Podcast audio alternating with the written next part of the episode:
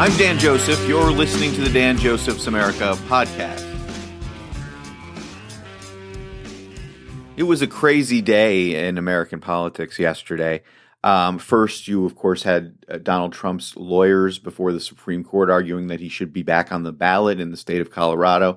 It's a big decision. I, I, you know, uh, would, would you ever think something like this would have happened in the United States of America? Uh, I wouldn't have uh, 10 years ago, but you know, now it's crazy. Everything's crazy. And for Joe Biden in particular, uh, yesterday was, I think, a whirlwind of a day because you had this special counsel ruling on whether or not to charge Biden for mishandling documents that he kept after serving as vice president. And this report said a couple of things. First, he shouldn't have done it. That's that's the first thing it said. Second, that he knew he had them, he knew they were classified, but finally that they weren't going to charge him. They weren't going to charge him with anything. Now you would think on the surface, oh, well, that's good for Biden then, right? He's not going to get charged with anything, especially when you compare it to the legal troubles of Trump on the, on the similar issue. And if you read the report, it also gives a breakdown of why what Trump did with classified documents was way worse than what Biden did. But what, what really has everyone's attention this morning is what the report said about Biden's mental faculties and that one of the reasons that they decided not to charge him was because, quote, his diminished faculties in advancing age would likely make him a sympathetic figure to jurors. so jurors would look at this guy and say, "Oh, this poor guy, he's so old. What what is that what is that prosecutor doing to him? He's a mean man." Yeah, I understand. I understand how that could be the case. But you get into the details here of these interviews that they did with Biden and here's some of the things they said he forgot he did not remember when he was vice president, forgetting on the first day of the interview when his term ended. And that he uh, allegedly said, was it 2013? when did I stop being vice president? Um, forgot on the second day of the interview, apparently, when his term began, which was in 2009. He asked at one point, Am I still vice president? I don't know what the seriousness of that, um, but apparently that's what he said. He reportedly said he did not remember, even within several years, when his son Beau died. So these are these are pretty big life events that Joe Biden seemingly couldn't remember in these interviews. This is very bad for the president. Questions about Biden's age, mental clarity have followed him around from the beginning of his presidency. He's 81. He looks 81. He moves like an 81 year old. He often slurs his speech. He stumbles over words badly, takes long pauses when trying to make a point or answer a question. And that, you know, that those pauses, those, those, those are always the most uncomfortable for me, right? Because I, I don't want to see the president of the United States humiliated on national TV. That, that speaks poorly of all of us. So I hold my breath whenever he speaks because I don't want the guy to just be incoherent or or drop dead for that matter. That's always a worry I have because he looks so frail. But but all the talk on the news this morning is about this report.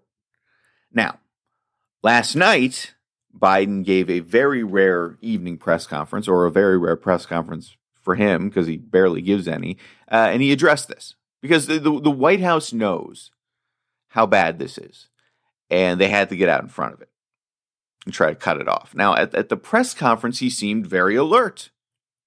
He seemed energetic. He seemed coherent. He got angry at one point about the stuff that the prosecutors asked him about his son, Beau. Because it's probably too late. It's probably too late because we've all known for a long time that Biden's mental clarity is diminished. He's, I mean, he's 81 years old. Uh, that's what happens when you reach that age. You start to forget things more often. I forget a lot of things now. So when I'm 81, I probably won't even remember my name. But there's certainly, I think, a consensus, uh, even among Democrats, that age and mental clarity is an issue with Joe Biden. And I think the Democrats at this point, today, this morning, are very concerned that he's not going to be able to keep up with Trump that this new report is stark evidence that something isn't right and that the rest of the country is going to see it. And I think that's true. And, and you know, in a lot of ways, I've given Biden the benefit of the doubt because I don't like to play psychiatrist. I'm not qualified to do that. I'm not going to go out there and say, oh, he's got dementia or he's got Alzheimer's. But not being able to remember when you were vice president, that's that's a lot. That because that's not something you forget unless something is wrong with you. And I think at this point we all have to admit that Biden isn't isn't all there. He's more gone than we thought he was. And I think the Democrats are probably thinking at this moment, is it too late? Is it too late to go with someone else besides Biden? Where's where's Gavin Newsom? Where's Gretchen Whitmer? I, I, I don't think Biden is going to drop out. He's known for being very stubborn, serving uh, two terms is a big pride point with the presidency. And, you know, he's not going to lose the nomination in the primaries.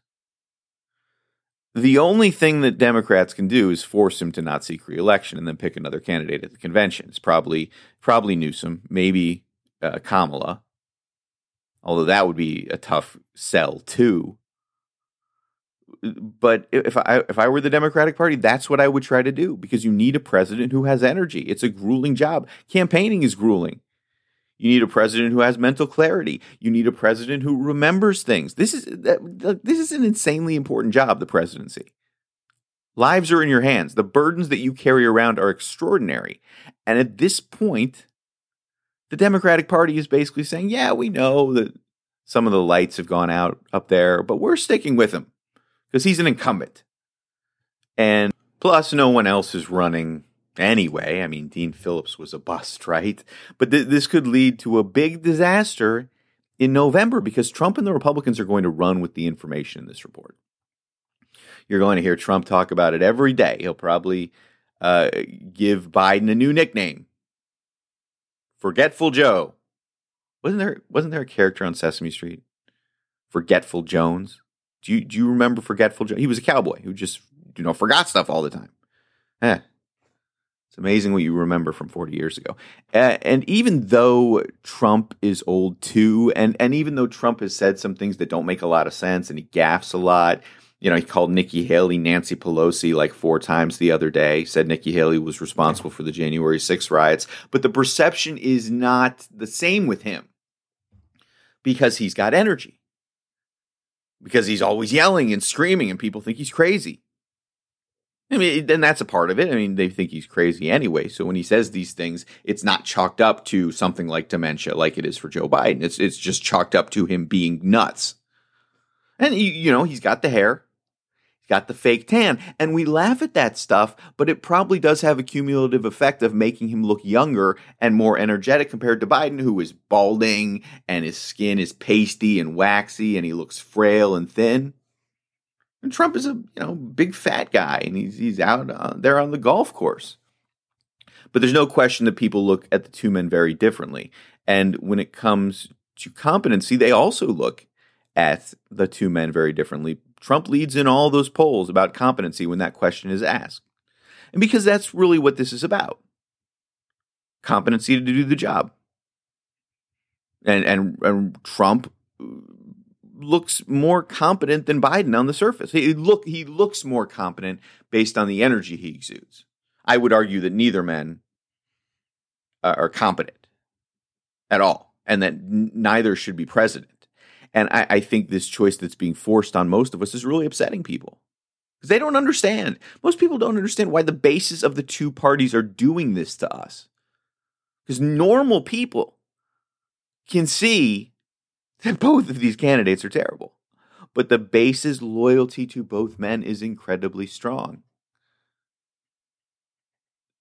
The, this is this is the first time really that I've been seriously wondering if Biden is capable of doing the job of the presidency, right? Regardless of what you think about him or his policies, we, you know, yeah, we don't know what he's like when he's not on stage.